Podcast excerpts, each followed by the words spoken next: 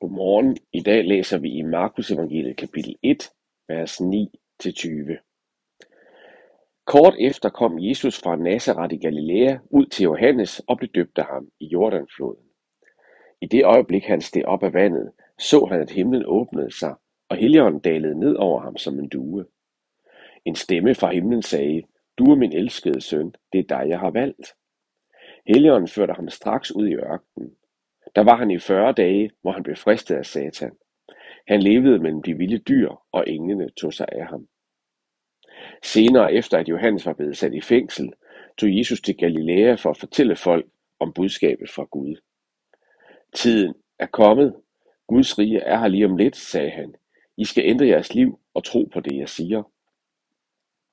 En dag gik Jesus langs søen i Galilea og fik øje på Simon og hans bror Andreas, der var i gang med at kaste deres garn ud i søen, for de var nemlig fiskere.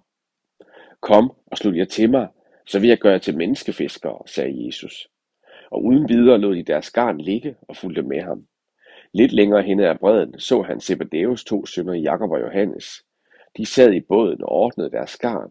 Han kaldte på dem, og de forlod deres far og hans folk i båden og sluttede sig til Jesus. Vi er stadigvæk her i det første kapitel i Markus, indledningen til Markus' fortælling om Jesus til Markus evangeliet. Og der er sådan øh, tre ting, vi skal standse op ved i dag. Og det er utrolig kortfattet beskrevet. Når vi for eksempel læser, at Jesus øh, kalder nogen og siger, at de skal følge ham, og så lader de bare alt ligge og gå, så kan man godt Øh, misforstå det på den måde, at de havde ikke hørt ham før. Men når vi læser de andre evangelier, kan vi for eksempel se, at de havde været til, til nogle af de offentlige møder, så at sige, Jesus havde holdt, de havde hørt hans undervisning, de var blevet draget af ham, og nu kom så den dag, hvor han virkelig gav den kaldet. Men her er det utroligt kortfattet fortalt. Og det begynder med dåben. Det begynder med, at Jesus han bliver døbt, og himlen åbner sig. Og så kommer Helligånden som en due. Og det kan vi jo først vil ikke stande op ved. Hvorfor kommer Helligånden som en due? Det er sådan, at i det gamle testamente, hvor der fortælles om skabelsen, der står der, at Guds ånd svævede over vandene. Og i den udgave af Gamle Testamente, som var kendt på Jesu tid, i den oversættelse, der stod der, at Guds ånd svævede over vandene som en due.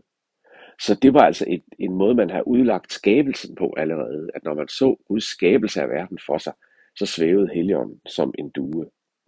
Så når der nu står her, at Helligånden dalede ned over en due, og Helligånden lod sig vise i form af en due, så har det fortalt alle omkring den situation, alle der har hørt om det, at nu skaber Gud igen. Nu er det den samme Gud, som skabte hele verden, som nu er til stede, den treenige Gud, faderen, hvis røst lyder, sønnen Jesus og Helligånden, duen, der er der. Nu sker der en nyskabelse. Det vil sige, at Jesu dåb er en helt enestående begivenhed. Det er som om den treenige Gud, far, søn og Helligånd, træder frem. Og så bliver han fristet i ørkenen. Og der står også, det står også meget kortfattet. Og så begynder Jesus at forkynde sit budskab, og her er der sådan en opsummering af, hvad var det Jesus forkyndte. Han forkyndte, at tiden er kommet, og her bruges det særlige ord for tid, kairos, altså det var en, det var en særlig tid nu. Guds kongerige er her lige om lidt, eller man kan også oversætte det, er kommet nær. I skal ændre jeres liv, I skal omvende jer, I skal tro på det. De fire ting er kernen i Jesu forkyndelse. Nu er den særlige tid. Hvad er det for en særlig tid? Det er den tid, som profeterne har lovet, hvor Gud vil opfylde sit løfte og sende Messias, sin søn. Lad sit rige komme, blive herre, blive konge i først i Israel og så i hele verden igen. Og det er så stort, at vi skal omvende os. Metanoia, her er det oversat, I skal ændre jeres liv. Metanoia betyder egentlig at ændre hele måden, man opfatter verden på. Det, det vender op og ned på verden, Guds rige, og vi skal tro på det. Og så læser vi konkret, hvordan det, det gjorde mennesker. Der var konkret de her fiskere i Galilea-området, som mødte Jesus og blev berørt af ham, og som nu sig kalde ind. Og så står der til sidst, at de forlod deres far og det, det kan vi meget let læse hen over som moderne vesterlændinge, men det er et meget voldsomt udtryk i en mellemøstlig traditionel kultur. At man så at sige forlader hele familiefirmaet, om man forlader den respekt, der lå i, at man nu tog vare på sin forældres, altså sin fars arv og firma. Så det ligger som en undertone her, at nu er faderen, søn og helgen i dåben her virkelig virker ind i verden, og den, den handling er så voldsom, at Guds, Guds måde at komme nær på gennem Jesus, at nu dannes der en ny familie i verden. Og den er så, den er så voldsom, at de her disciple, der begynder at følge Jesus, de, I får en ny familie hos ham. Og igen, i en traditionel kultur, var det det store konfliktområde.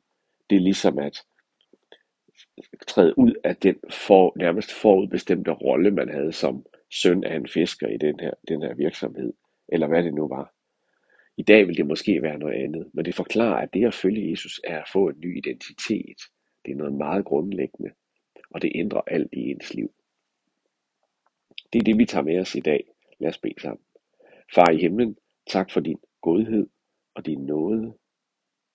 Og tak, at du valgte at blive menneske i Jesus og træde ind i den her verden og skabe forfra og danne en ny familie af alle mennesker, som er dybt og tror på dig. Og derved give os en ny identitet, der ikke er baseret på vores fald og vores syndighed, men på den nye retfærdighed og på dit rige. Og lad os i dag følge dig som din disciple i den identitet. Det er vores bøn. Amen.